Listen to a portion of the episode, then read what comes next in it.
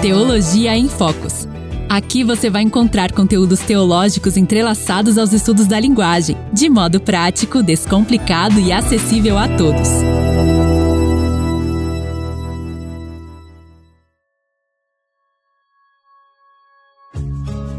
Olá pessoal, sejam todos bem-vindos e bem-vindas ao podcast Teologia em Focos. Você já sabe, é aqui pelo Focus Institute. Que bom mais uma vez temos aqui pessoas tão maravilhosas e para apresentar quem está conosco aqui, My Black, né, Morek vai falar aí sobre a nossa queridona que está conosco. Eu não vou dizer o nome dela não, estou dizendo queridona, vou deixar a My Black para falar sobre ela. Olá, pessoal, sejam todos bem-vindos a mais um episódio do nosso podcast. E hoje eu estou com mais do que uma convidada, é uma grande amiga, parceira do Ministério também. Estudei é, juntamente com a Carlinha, aliás, a minha irmã, mas assim, formamos essa amizade, uma amizade de longo tempo, né? Carlinha. E Carlinha, Carlinha, tô dizendo Carlinha porque é um nome carinhoso, né? Faz parte da nossa relação afetiva, de muitos anos de amizade. Mas temos aqui a doutora Carla Janaína Costa Cruz. Ela é doutora em Linguística e também mestre em Letras pela Universidade Federal da Paraíba. A Carla Janaína Costa Cruz é doutora em Linguística ela também é mestre em letras pela Universidade Federal da Paraíba e atualmente está coordenando um curso de teologia. Ela vai falar um pouquinho mais sobre essa parceria. Carlinha, fique à vontade, seja bem-vinda. E aí vamos bater esse papo, papo gostoso, e falar um pouquinho sobre também a sua pesquisa. E para iniciarmos, eu gostaria que você falasse um pouquinho da sua jornada acadêmica, da sua jornada ministerial. Para mim é um prazer enorme estar aqui nesse bate-papo. Como a, a Júlia falou, então, eles me tratam por Carlinha carinhosamente, eu a chamo de Julinha também. Quero cumprimentá-los ao, ao pastor Debson, a Júlia, dois amigos queridos. O Debson a gente ainda vai se conhecer pessoalmente, mas é como se a gente já se conhecesse. E uma alegria grande poder sempre me encontrar com amigos que entendem que todo conhecimento se verdadeiro, ele vem de Deus, né, como já dizia o reformador Calvino, e poder contribuir de certa forma com a reflexão teológica, com a reflexão acadêmica sobre as questões acadêmicas. Então, já agradeço aqui ao Focus Institute, né, por esse convite. E dizer assim, é, falar um pouquinho acerca da minha jornada acadêmica aliada às questões questões também de fé. Eu praticamente nasci num lar protestante, né, num, num lar evangélico, e muito jovem fui vocacionada ao ministério, onde pude fazer o curso de teologia, conforme a, a Julinha nos falou, no, no, que na época era chamado de Instituto Bíblico Betel Brasileiro, ainda não era nem Seminário Teológico Betel Brasileiro, mas com todas as características de um seminário teológico, com foco na missiologia, Contudo, Júlia e Debson e queridos ouvintes aí, a gente cresceu, sempre que cresci com aquela intenção de não é, me desligar do, da formação acadêmica. Hum, entendia que ir ao seminário, antes de, de tudo, para além de estar me preparando para a obra de Deus, para a ação missionária, para a área do, do ensino, eu entendia também que precisava cuidar dessa minha área da formação secular. Minha mãe é uma mulher de fé, uma serva do Senhor, mas sempre uma incentivadora, né? Sempre ali nos mostrando que o conhecimento secular era importante para as diversas áreas da vida, inclusive para a área ministerial. E aí, meus queridos, com esse senso de responsabilidade e esse gosto pelos estudos, ainda em concomitância com o curso de teologia, eu ingressei na Universidade Federal da Paraíba. O primeiro curso aos 17 anos, engenharia mecânica. Olha só, né? Que mudança de rotas. Inclusive, eu quero aproveitar para dizer para quem está nos ouvindo aí, talvez você esteja tentando se encontrar ainda. Isso faz parte da caminhada. Cursei quatro períodos de engenharia mecânica, dei uma uma ingressada aí nos cálculos, ao mesmo tempo que fazia seminário pela manhã. Não foi moleza, hein, gente? e na época havia uma concepção que as seminaristas do, do nosso instituto, né, do nosso seminário, Betel Brasileiro, tinha de usar saias, né? E quanto mais longas, melhores. E quando eu chegava na faculdade, os colegas perguntavam assim: Você é freira? E aí eu ia explicar, não, é que eu estou vindo de um curso teológico e tem, existem algumas regras e estamos aqui para é, estudar agora, né? Desligou o botãozinho da, da, do curso lá e vamos ingressar nos cálculos. E depois o Senhor foi aí nos mostrando que o caminho era outro percebi que o curso de engenharia estava muito díspare das propostas de ministério, daquilo que Deus tinha para mim, dos propósitos, e ingressei no curso de letras na mesma faculdade, fiz esse percurso que a Júlia é, já colocou aí antecipadamente.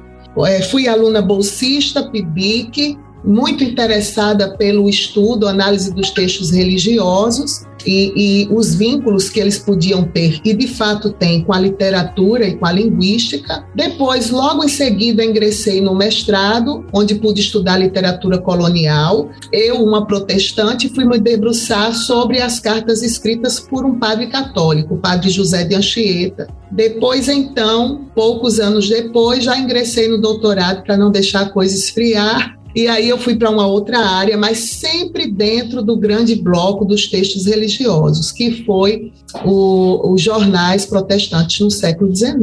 A pesquisa não para, todo pesquisador sabe disso, e estamos aí é, servindo a Deus, junto com meu esposo, que é pastor, e ao mesmo tempo trabalhando com essas questões de ensino da teologia e de pesquisa. Só para finalizar, a Ju fez menção à questão da, da coordenação, aqui eu estou agora envolvida.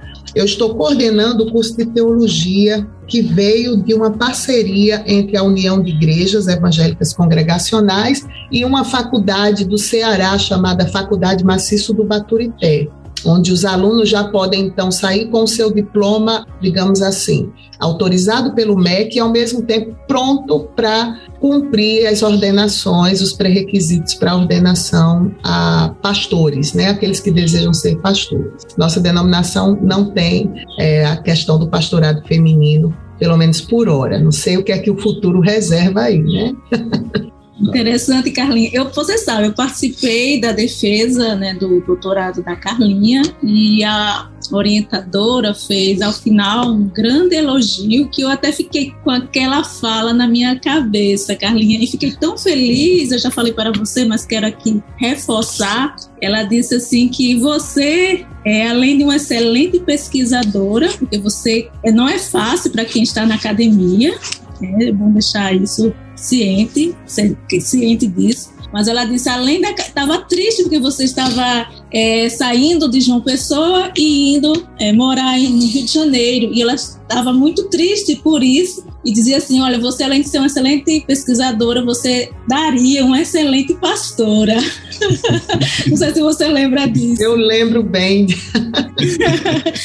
e o interessante, Carlinha, é o seu relacionamento né, com a orientadora, um relacionamento muito sadio. E então interessante isso, né? A gente poderia também ter tocar um pouquinho dessa importância do cristão dentro da academia e você pesquisando temas. Eu queria que você falasse um pouquinho da sua pesquisa.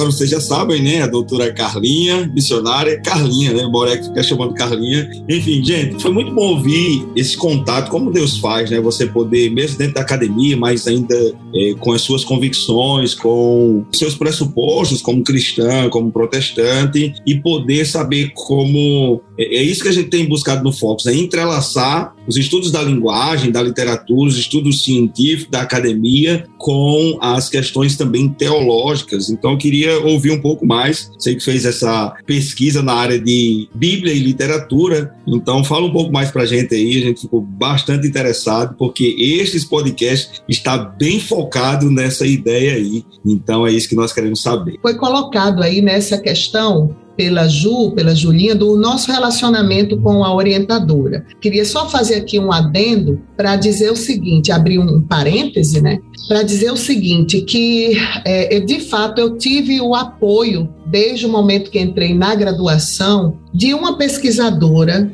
que não é protestante, né? A gente sabe que a boa parte dos temos é, excelentes doutores e PhDs protestantes na academia, mas a boa parte não é e, e a gente precisa como cristão abrir um pouco a mente para pensar como o o Jonas Madureira, né, o pastor Jonas Madureira falou, falou certa feita. Você não está na universidade para ficar o tempo todo evangelizando, digamos assim, a sua vida ali que vai evangelizar. Uma forma de você mostrar a sua fé na universidade é fazendo perguntas inteligentes dentro das respectivas áreas do conhecimento, seja na linguística, seja no cálculo, na física. O que você precisa fazer é, são perguntas inteligentes. Isso vai fazer diferença na vida de um cristão dentro do ambiente acadêmico. E antes de falar um pouquinho da pesquisa, é, Debson, Julinha e a turma que vai nos ouvir e está nos ouvindo, é importante a gente perceber que os grandes centros universitários na Europa e depois aqui já né, na, no, no, que se chamava Nova América, nos Estados Unidos de hoje, eles foram fundados, idealizados por cristãos protestantes. Né? A gente não teria muito tempo para citar os nomes, os nomes das faculdades, mas de onde vem muito do que influencia hoje no ensino nas nossas faculdades, e principalmente no âmbito protestante, a gente sabe que veio dos das grandes universidades dos Estados Unidos, por exemplo. Então, durante muito tempo, os organizadores, os financiadores dessas instituições, dessas universidades, eram protestantes. Os lemas, a visão, a missão era baseada no protestantismo. Então, se Deus é a fonte de toda sabedoria e se todo conhecimento, se é verdadeiro, vem de Deus, para que nós, enquanto protestantes evangélicos, vamos nos dissociar do conhecimento? entrando naquela falsa premissa, né, ou naquela, naquele lugar comum de uma má interpretação de textos bíblicos como a letra mata e o espírito vivifica, né? Isso não faz sentido.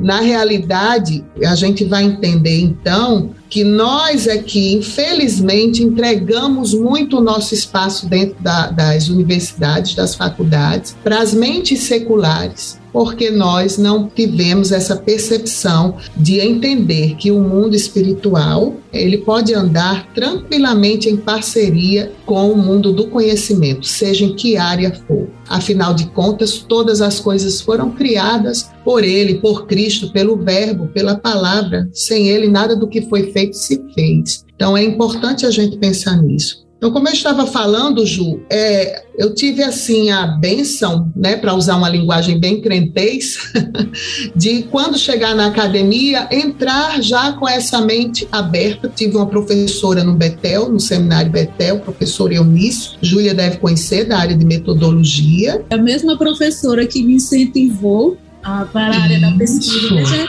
a importância de um mestre com a consciência. Exatamente. Né, da importância da pesquisa, a importância de buscar o conhecimento, se aprofundar. Foi a mesma professora, foi ela também que esteve no meu mestrado na banca, examinadora. E eu fico feliz em saber que é a mesma pessoa influenciou você também para adentrar na área acadêmica.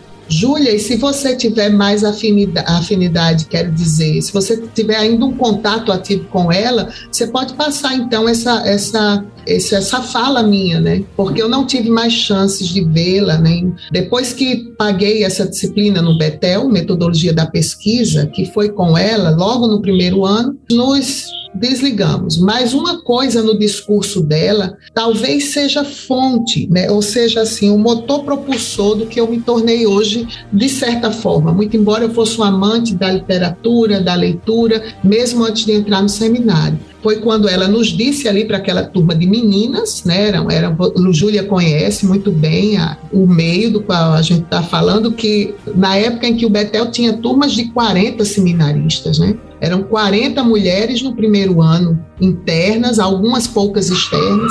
E ela, então, essa professora Eunice Simões, se eu não estou errando o sobrenome dela, ela disse o seguinte: meninas, não se contenham apenas ao curso de teologia, ao conhecimento teológico aqui. existe uma gama de outras esferas né, acadêmicas em que vocês podem estudar, e isso não vai hum, é, diminuir o chamado, a vocação de Deus para a vida de vocês. Então, saindo daqui, estudem, façam um vestibular, né, procurem uma outra área do saber e se aperfeiçoem. Até porque, né, Ju e Debson, a gente sabe que ainda numa sociedade muito, como é que a gente pode dizer? E, e não me tenham aqui como militante do movimento feminista, não é isso, mas ainda numa sociedade muito fechada para a ação da mulher no meio eclesiástico e teológico, ela precisou ser muito realista com a gente. Ela diz: olha, os meninos ali do, do outro seminário seminário masculino. Vão todos sair, vão ser pastores, vão ser sustentados pelas suas respectivas igrejas. E vocês vão terminar o curso, vai ser bom, vão, vai ser instrumento para servir a Deus nas áreas que Deus chamou, mas quem vai sustentá-las? Né? Então, isso foi assim um pontapé. Então, por isso que eu não perdi tempo. Aí eu não tranquei o curso de engenharia, porque eu já estava estudando quando fui para o seminário e entrei em letras. Mas, enfim, quando a gente começa a falar da vida, né, gente? Não tem jeito, fala muito. e como toda boa mulher, vou tentar me conter. Uma coisa vai puxando a outra. Uma fala sua que me chamou a atenção é que às vezes a gente nem pensa que vai resultar. Olha aí, você naquela época passou pelo seminário, teve contato com outras áreas do conhecimento por causa de uma fala de uma professora, lógico que na providência de Deus, que lhe incentivou bastante, né? Tá aqui Morek também, confirmo, conhece a mesma pessoa e os modos operantes, como você está narrando aí, eles são fundamentais. Isso é uma lição. Quem está nos ouvindo pode perceber isso, né? A maneira como está sendo conduzido é que tem que ser aproveitado. Você não perdeu sua fé, não perdeu sua convicção, como você bem falou, né? Testemunhou, está aí servindo no ministério ministério. Então, Deus seja louvado e a alegria é nossa. Parabéns, seu Carlinhos. Show de bola.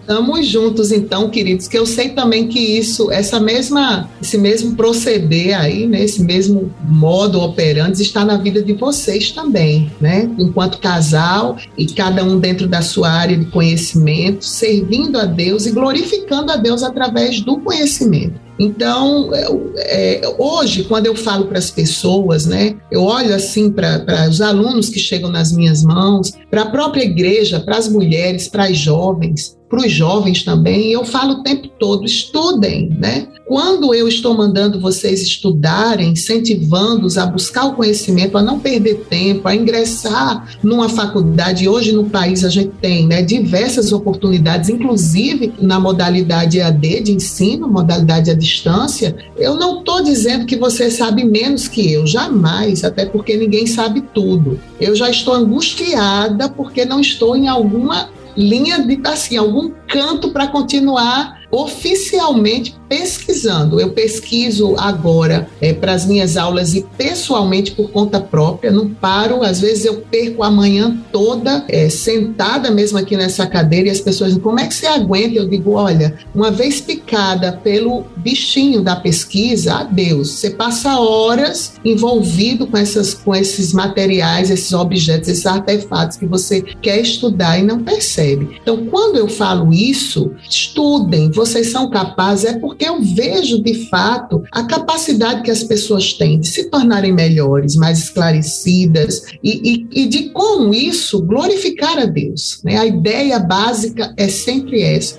porque como dizem os catecismos, né, é, o, o, o fim fundamental, parafraseando aqui, de todo homem, de toda mulher, é contentar-se em Deus e glorificar a Ele. Então a ideia é essa. Eu sei, Ju e Debson, que com esse essa fala dessa professora Eunice Simões, eu não desisti do meu curso de, de, de engenharia e isso é útil para mim. Tem muitas coisas hoje que eu ainda lembro, cálculos e questões assim que tem a ver com certas coisas da, de humanas, por incrível que pareça, ou quando vou escrever um texto, um poema, alguma coisa mas entrei em letras. E lá, como falei para vocês, né, a, a, ideia de entrar em letras foi por uma questão mais utilitária. Eu já gostava de ler. De infância pobre, tinha poucos livros na minha casa, mas eu tinha um pai que era também exímio leitor, apesar de não ter formação acadêmica. E meu pai era motorista, ele trabalhava dirigindo prefeitura e outras instituições. E todas as vezes que ele encontrava livros de literatura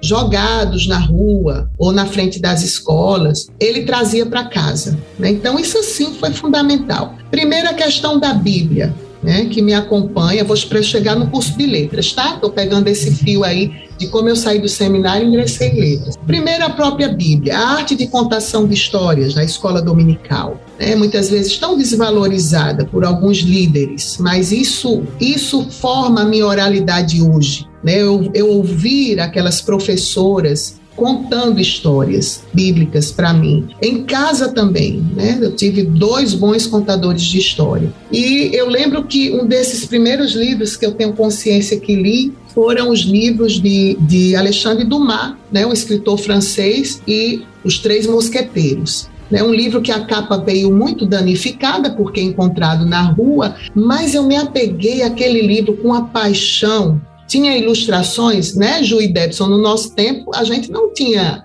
internet com toda essa gama de ilustrações aí, né? TV era, às vezes era casa de vizinho, da avó, mas eu me apeguei àquele livro e aquilo eu já era apaixonada por essas questões de ensino, de literatura e com sete anos de idade, Os Três Mosqueteiros foi o primeiro contato que eu me lembro formal com a literatura clássica, né, francesa. E, e para você ver. Então eu disse: não, eu vou então fazer o curso de letras, porque isso vai ser útil ao ministério. Eu quero dizer para vocês, eu sei que vocês me conhecem, mas para quem está me ouvindo, eu costumo dizer sempre. Inclusive dizia isso para minha orientadora, quando ela queria me dar alguns outros nortes. Eu sou uma vocacionada, primeiramente. Minha vocação, desde a infância, é lidar com a igreja, com o povo de Deus. E a literatura, a formação secular vem como algo muito importante na minha vida. Mas eu não sou uma professora de língua e depois uma vocacionada. A vocação chega primeiro e é mais forte. E foi objeto de muito conflito, viu, Ju e Debson, para mim.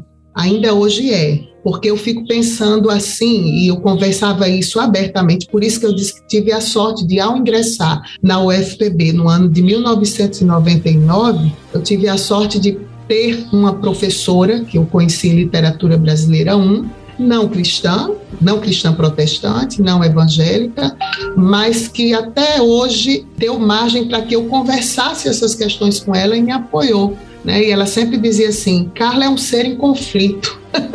Júlia conhece, né? Engraçado que é tão impregnado que o tempo que a gente conviveu, ela dizia: Carla é um ser em conflito, ela é uma mulher da igreja e uma mulher da academia. Sempre essa dualidade na minha vida que eu não sei o que é que Deus tem né, no futuro. Então eu podia ter abandonado de fato assim, o, não a fé, mas o serviço da igreja para me dedicar à academia. Mas isso nunca pode acontecer. Enquanto eu não caminho com os dois juntos, eu não tenho paz, porque eu entendo que a minha vocação vem primeiro. E isso tem sido útil para as pessoas que convivem comigo. Né? Então, o que, que houve, gente? Já estou terminando essa primeira fala. Eu cheguei à academia e cheguei à academia com a mente aberta para estudar, para fazer perguntas inteligentes. Até hoje eu tenho amigos daquele tempo. Meu grupo de amigos pesquisadores do mestrado e doutorado se comunicam comigo. Tem um evento aqui no Rio, a gente se encontra para estudar junto. Então não há problema algum, em nada a minha fé foi abalada. E essa Deus providencia todas as coisas. Eu creio, aqui eu vou abrir mão para falar do meu lugar de fala de de mulher evangélica. Né? Deus é um Deus providencial. E o que é que aconteceu? Essa professora, ela estava voltando do doutorado dela aqui na USP para trabalhar com literatura colonial. Então, ela queria selecionar alunos que tivessem conhecimento da Bíblia porque ela muitos textos dos evangelhos ela não lembrava e ela queria montar uma equipe de pesquisa que analisasse as cartas do padre José de Anchieta da Companhia de Jesus. Então a gente sabe que é, é, é a contrarreforma no século XVI, né? O etos discursivo era questão mesmo religiosa, bíblica. Eles imitavam na arte de fazer cartas as cartas do apóstolo Paulo. Eram os, eram os exercícios de retórica dos padres jesuítas. Inclusive o senso de martírio, toda aquela ideia de morte, de dedicação.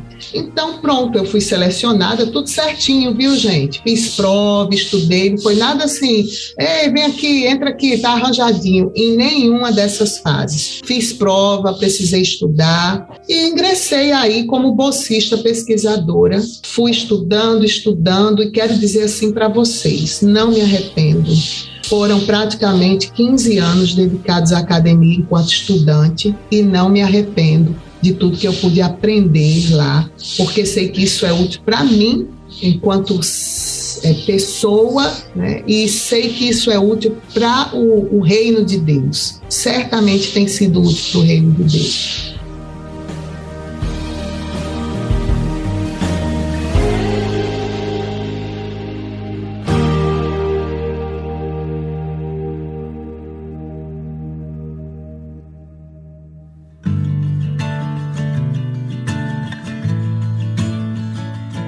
Falávamos um pouco aqui nos bastidores aqui, tem os bastidores, o making off, o editor é quem sabe aí, coisa boa, coisa maravilhosa. Então, eu queria que vocês pudessem perceber como é que Deus guia a vida do estudante, o cristão. Assim aconteceu na vida da nossa querida irmã Carlinha, que está aí conosco, ela vai continuar contando mais e aí Morek vai direcionar sobre o que ela vai falar e é isso. Fiquem aí atentos e atentos. Uma dica, viu? Você que está ouvindo esse podcast aí, você está no carro, você está em casa, você está estudando. Às vezes a pessoa estuda, eu quero um, um assunto, então escuta esse podcast, anote, pesquise, é, é, vá atrás das dicas aí, porque às vezes são. É, é, muito rápido, né? Às vezes fala de um autor, então pesquise. Não deixe de pesquisar. Assim aconteceu na vida dela. Ela ouviu, até hoje ela está influenciando pessoas, então eu quero fazer eco da voz dela, a voz de Carlinha. Pesquisem, vão atrás se dediquem. Então, turma, o papo está realmente assim maravilhoso. Estou gostando demais de conversar, de poder dialogar um pouquinho nesse trilho, né, entre fé e conhecimento secular. Que minha vida, de certa forma, sei que tem ainda muita coisa para eu aprender, para eu crescer em relação a isso, mas tem sido esse esse trem que, que faz esse percurso aí entre o conhecimento de Deus a vida é, devocional, a vida de fé e a vida acadêmica, o conhecimento secular, enfim.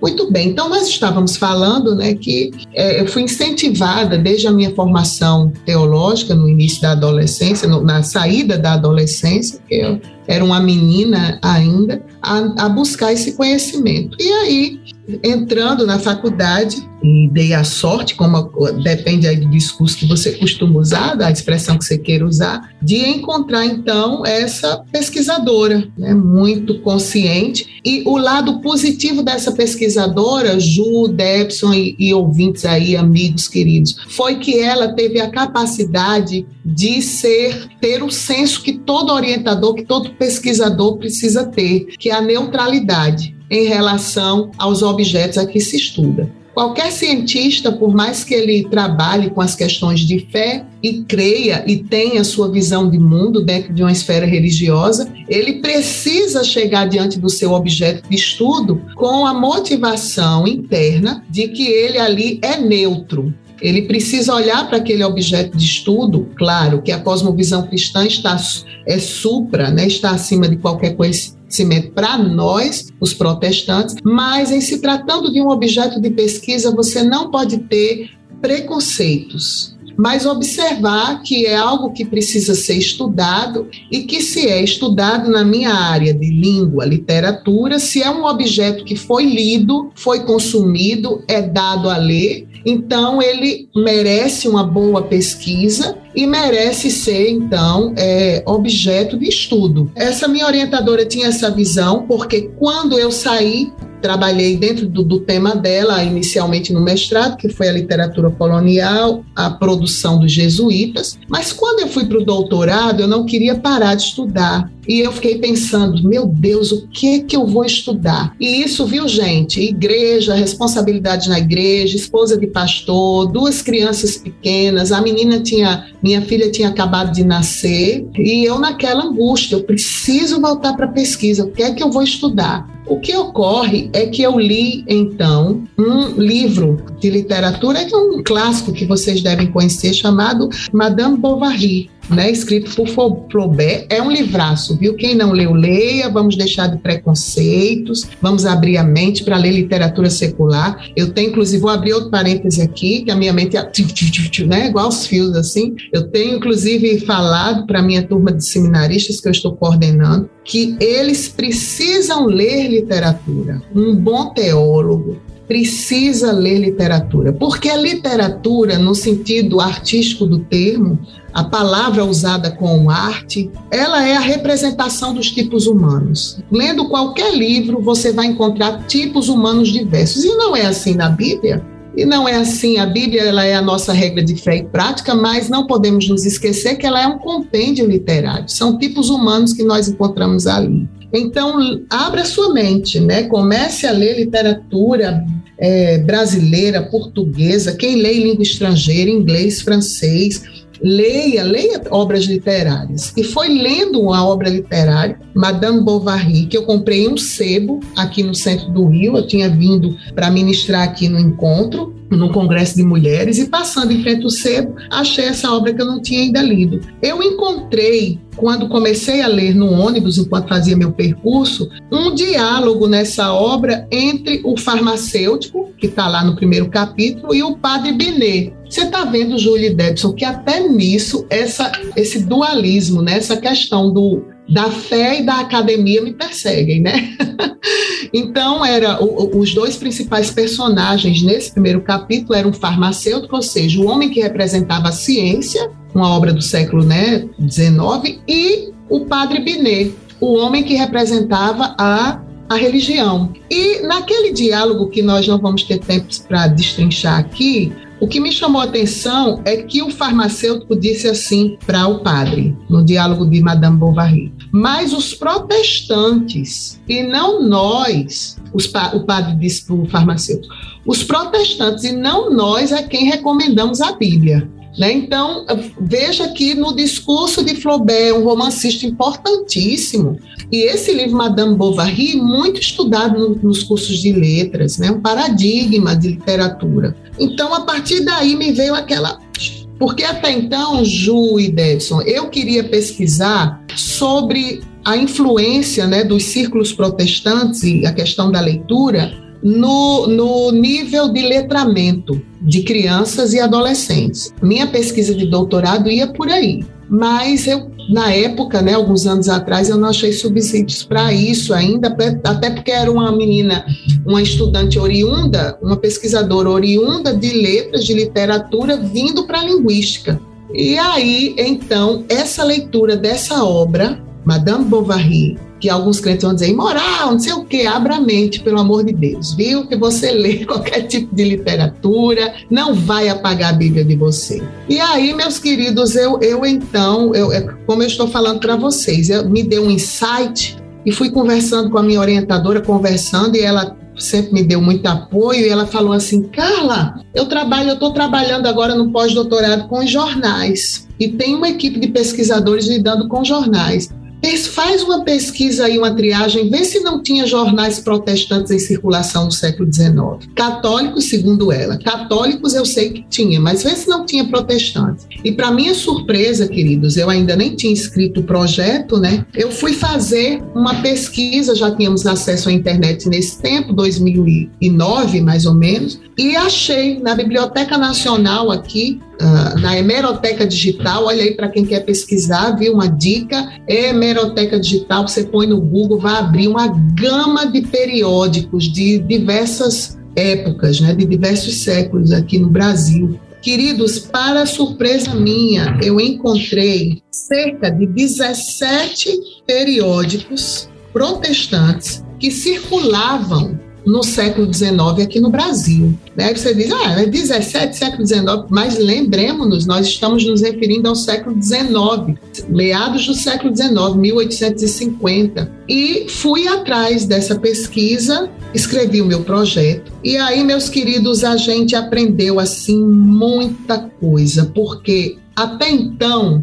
e eu não quero falar isso assim com uma posição orgulhosa, mas até então falava-se em práticas leitoras protestantes, inclusive um livro que me incentivou muito em relação a isso também foi o livro escrito pelo professor doutor, doutor que já esteve aqui nesse, nesse podcast, João Leonel, onde ele fala de práticas leitoras evangélicas. E olha, foi assim, se descortinou para mim um mundo novo que eu pesquisei bastante com toda a minha correria de vida, porque eu precisava ainda dar aulas para manter, para me manter, né? Nós tínhamos dois filhos e a bolsa eu só consegui no segundo período para lá do doutorado. Fui estudar esse tema, fui pesquisar com o apoio da minha orientadora mas o que eu quero chamar a atenção de vocês nessa história aqui, nesse, nesse tapete que a gente está montando aqui, cheio de fios e tramas, é que a minha orientadora, em momento algum, ela foi preconceituosa.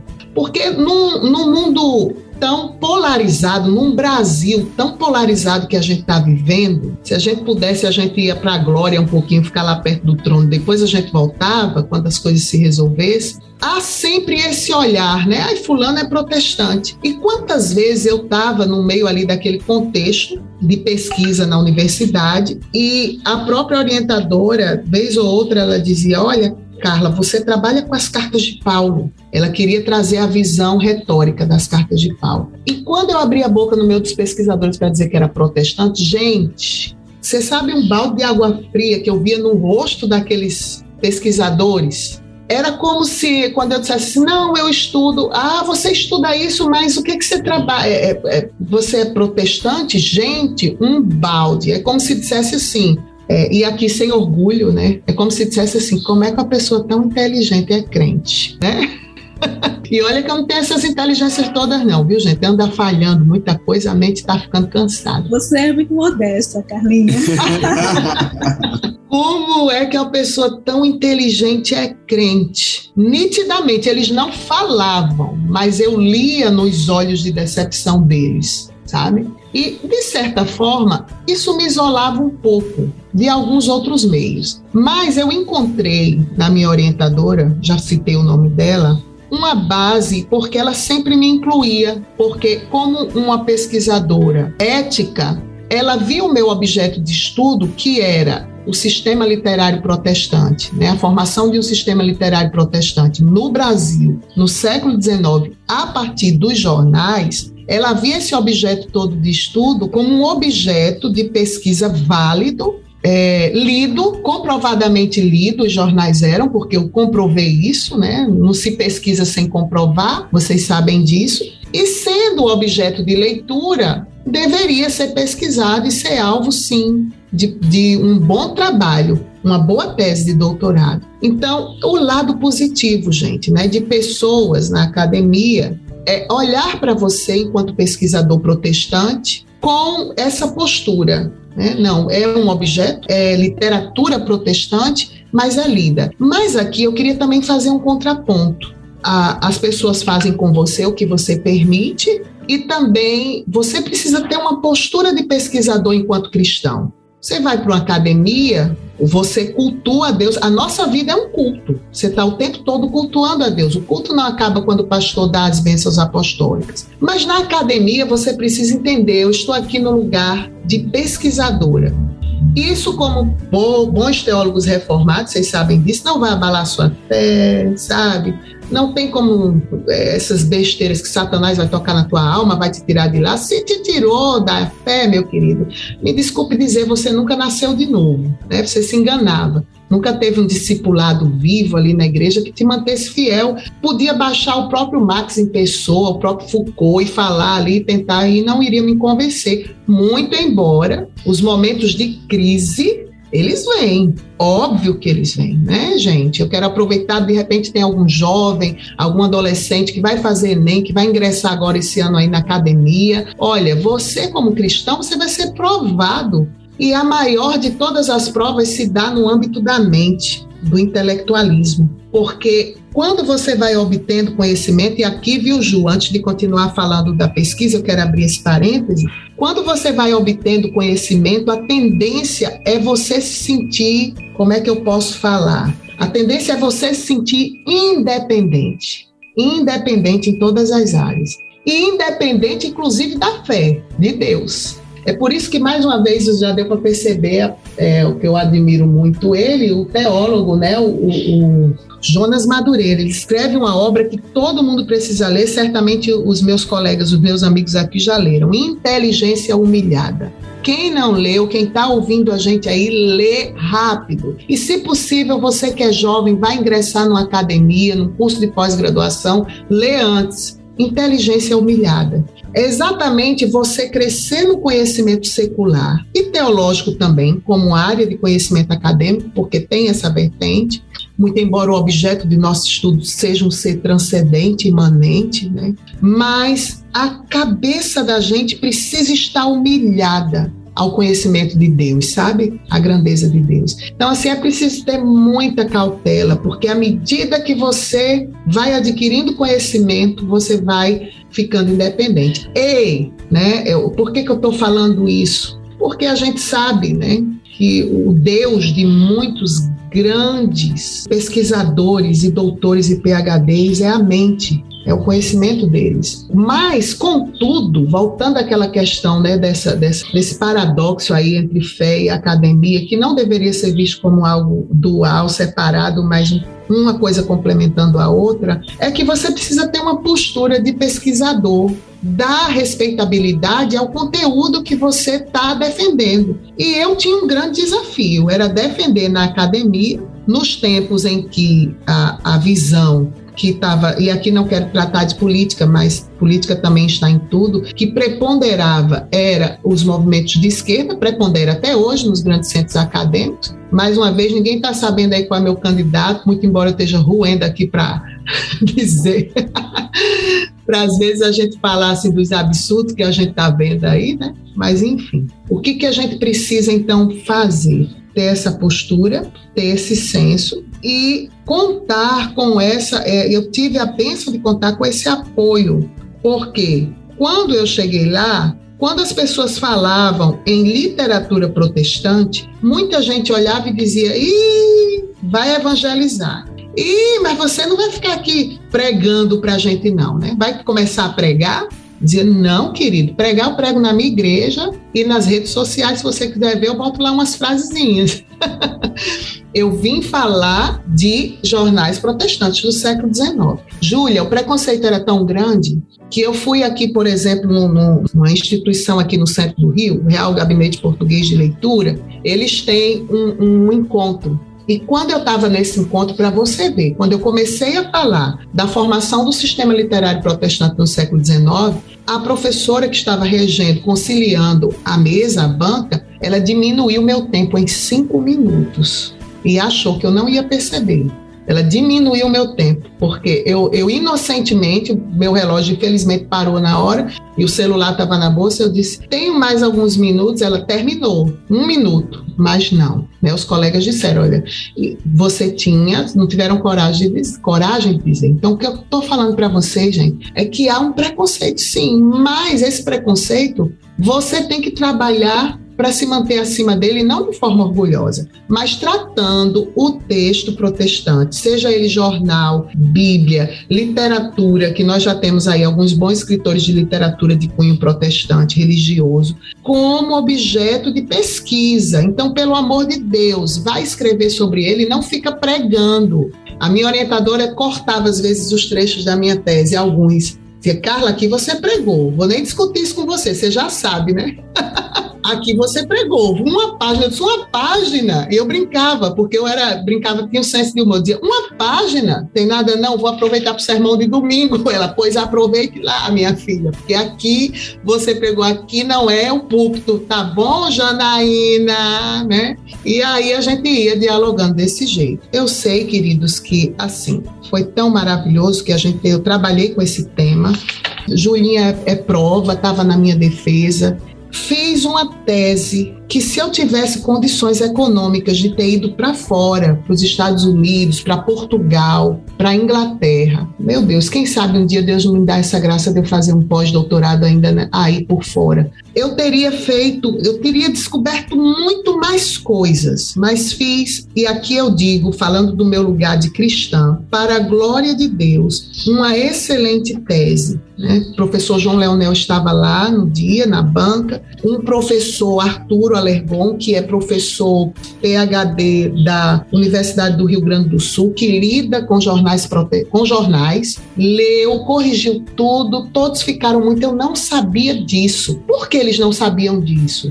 porque há o preconceito do, de que aquilo que o protestante produz é de menor valor, que a Bíblia é um livro de crendices. Não, não é por aí, turma. Nós temos bons materiais. E aqui, mais uma vez, Debson e Ju. Já já eu passo a bola para vocês, mas eu queria dizer o seguinte: quem está me ouvindo e tem interesse em pesquisar literatura protestante ou mesmo outros aspectos né, ligados mais à linguística na área do discurso religioso protestante. Tem campo, gente. Tem muito campo, tem muita coisa boa que você pode pesquisar agora como um bom pesquisador. O que me manteve na faculdade me mantém até hoje. E unida a esses círculos né, de, de, colegas pesquisadores de outras áreas da história da leitura. É exatamente aquela consciência de que ali eu sou mais uma pesquisadora, de que o material protestante ele é um objeto de estudo cultural um objeto da área da história da leitura e de que ali eu não posso dar ao texto protestante o caráter é, meramente descritivo, memorialístico, devocional. Isso é importante, é. Tem o teu, seu lugar? Tem, mas não em se tratando de pesquisa literária e linguística dos materiais protestantes. É um pouquinho, você tem que ter essa, essa noção. Muito embora nas análises, a gente sabe que, óbvio, conhecer a cosmovisão protestante vai enriquecer o seu trabalho. Então, meus queridos, uh, foi bem por aí que eu fui trabalhando a pesquisa, a gente conseguiu desenvolver né, e entender que havia no Brasil é, o que as pessoas não sabiam, né, que, a, que começou a se formar é, um sistema literário protestante no Brasil no século XIX, com os missionários que vieram a serviço das recém-formadas sociedades bíblicas Primeiro, a Sociedade Bíblica de Tratados de Londres, em 1808, foi a primeira a ser formada. Depois, como a Nova América, hoje os Estados Unidos foram colonizados por pessoas de lá, formou-se a Sociedade Bíblica e de Tratados Norte-Americana, e que mais ou menos na década de 1840, o Brasil então recebeu esses missionários. E esses missionários vieram para aqui munidos de folhetos de Bíblias, algumas poucas Bíblias, e, e, algumas que eram muito deixadas nos portos para que as pessoas tivessem acesso. Mas é uma história assim, belíssima, Ju e Debson, que dá pano para muita discussão e para muita coisa que a gente queira estudar e ver. Quem tem interesse de estudar, vai achar alguns arquivos aqui no Brasil que você precisa recorrer para estudar. E são, por exemplo, o Arquivo Histórico Presbiteriano, fica em Campo Belo, São Paulo, no bairro de Campo Belo, com vários jornais protestantes, né, com muita coisa que você pode ir lá, em loco, marcar, agendar e estudar. O Centro de Documentação e História, Reverendo Vicente Temudo Lessa, que foi um grande ícone do presbiterianismo, que fica ali no centro de São Paulo, na, na, Avenida da Consolação, na Rua da, do Mackenzie, e eu conheci esses centros por intermédio do professor João Leonel, com o qual, né, que foi meu co-orientador numa bolsa sanduíche, que quando Deus quer, é assim. Agora eu vou sair do lugar de pesquisador e entrar no meu lugar de fala de, de mulher cristã, né, protestante. Quando Deus quer, ele faz, ele abre a porta. E a biblioteca, é, a Fundação Basileia, que é uma fundação com materiais protestantes do século XIX, coordenado pelo professor doutor Lindon, que agora todo o acervo veio aqui para Tijuca, no Rio de Janeiro, Fundação Basileia. A biblioteca John M que eu, que é do Seminário Presbiteriano de Campinas, não sei se eu pronunciei correto, faz muito tempo que eu não vou lá, mas é, essa biblioteca está no Seminário Presbiteriano de Campinas, viu, gente? E lá você encontra, agora eu vou puxar aqui da minha sardinha para a brasa, você vai encontrar então lá as atas originais do século XIX, que vão relatar então o desejo de Simonton, de Ashbel Green Simonton, que foi o primeiro, o reverendo presbiteriano, primeiro não, o que veio aqui ao Brasil. E, segundo constam as pesquisas, até hoje ninguém foi contrário a isso. Foi ele quem fundou a primeira folha protestante em circulação no Brasil por que eu digo que ninguém contestou? Vai que de repente alguém acha, né, em algum arquivo perdido aí, uma folha anterior à imprensa protestante. Foi ele quem fez a primeira folha protestante em circulação no Brasil, o primeiro jornal, a imprensa evangélica, e você vai ter o prazer, indo na biblioteca John M. Kill, lá em Campinas, no seminário presbiteriano, de ver a ata Coisa linda, Ju e Debson. O pesquisador gosta igual a traça, gosta dessas velharias. E ver a ata que ele escreveu, dizendo, inclusive, o seguinte: posso ler só um pedacinho?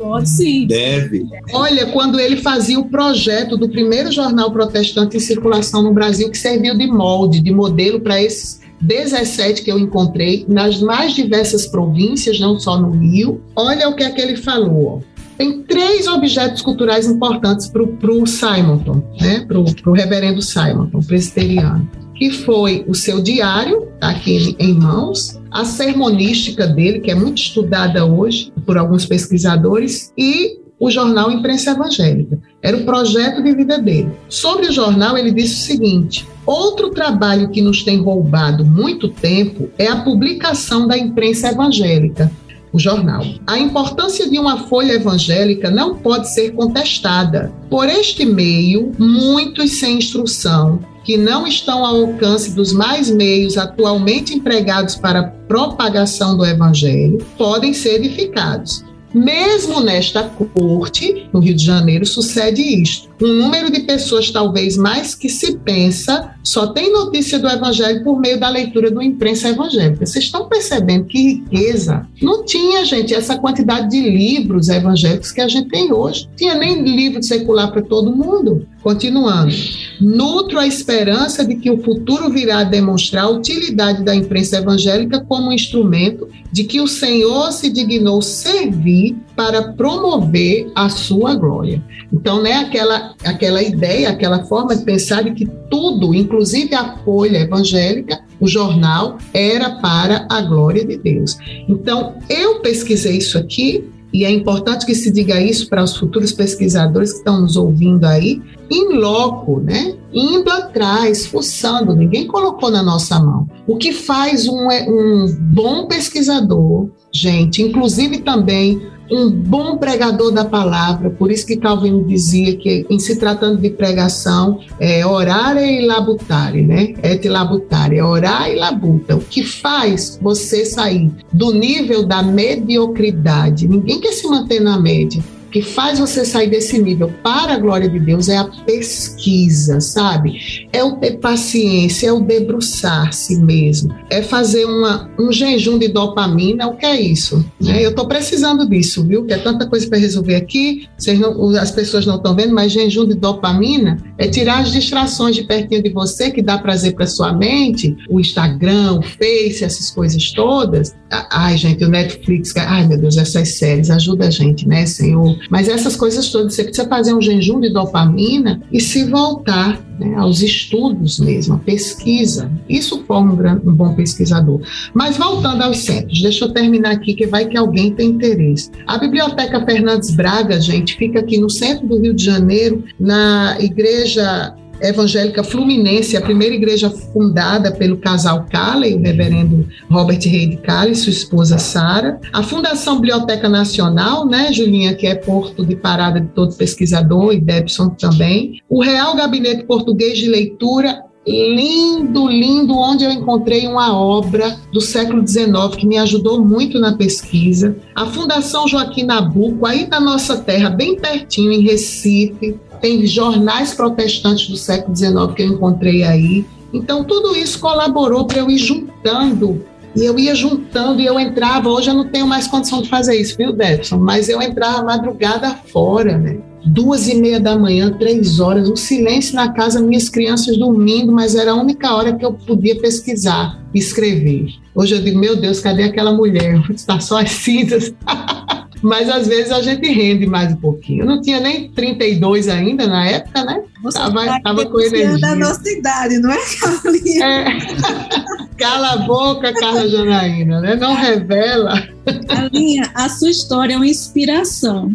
E eu quero reforçar a fala da banca. Olha como ainda traz, eu tenho ainda carregado ainda muito na minha memória aquele momento tão especial que eu fiquei muito emocionada, Carlinha é que a, sua, a tese da Carla, gente, foi recomendadíssima, né? Foi 10, lógico, só poderia ser, mas na, na defesa eles não colocam nota. Foi aprovada uhum. com louvor e recomendada a publicação. E aí fica minha fala e meu reforço. E quem sabe alguma editora nos ouve e eu acho que é um momento ímpar. Você aí fazer a sua, a sua divulgação, a, a sua tese, digo aqui sem, não é bajulação, é pelo reconhecimento da pesquisadora, do trabalho que você teve. Né? Não foi, como você mesma disse, você foi em loco, gastou horas, muitas horas de pesquisa, você foi às bibliotecas. E aí, como você falou, né? As traças, o mofo. Mofo. E aqui fica o meu apelo, se alguma editora eh, estiver nos ouvindo, e eu recomendo muito a publicação. Eu só reforço ali a fala dos examinadores, a publicação da sua tese.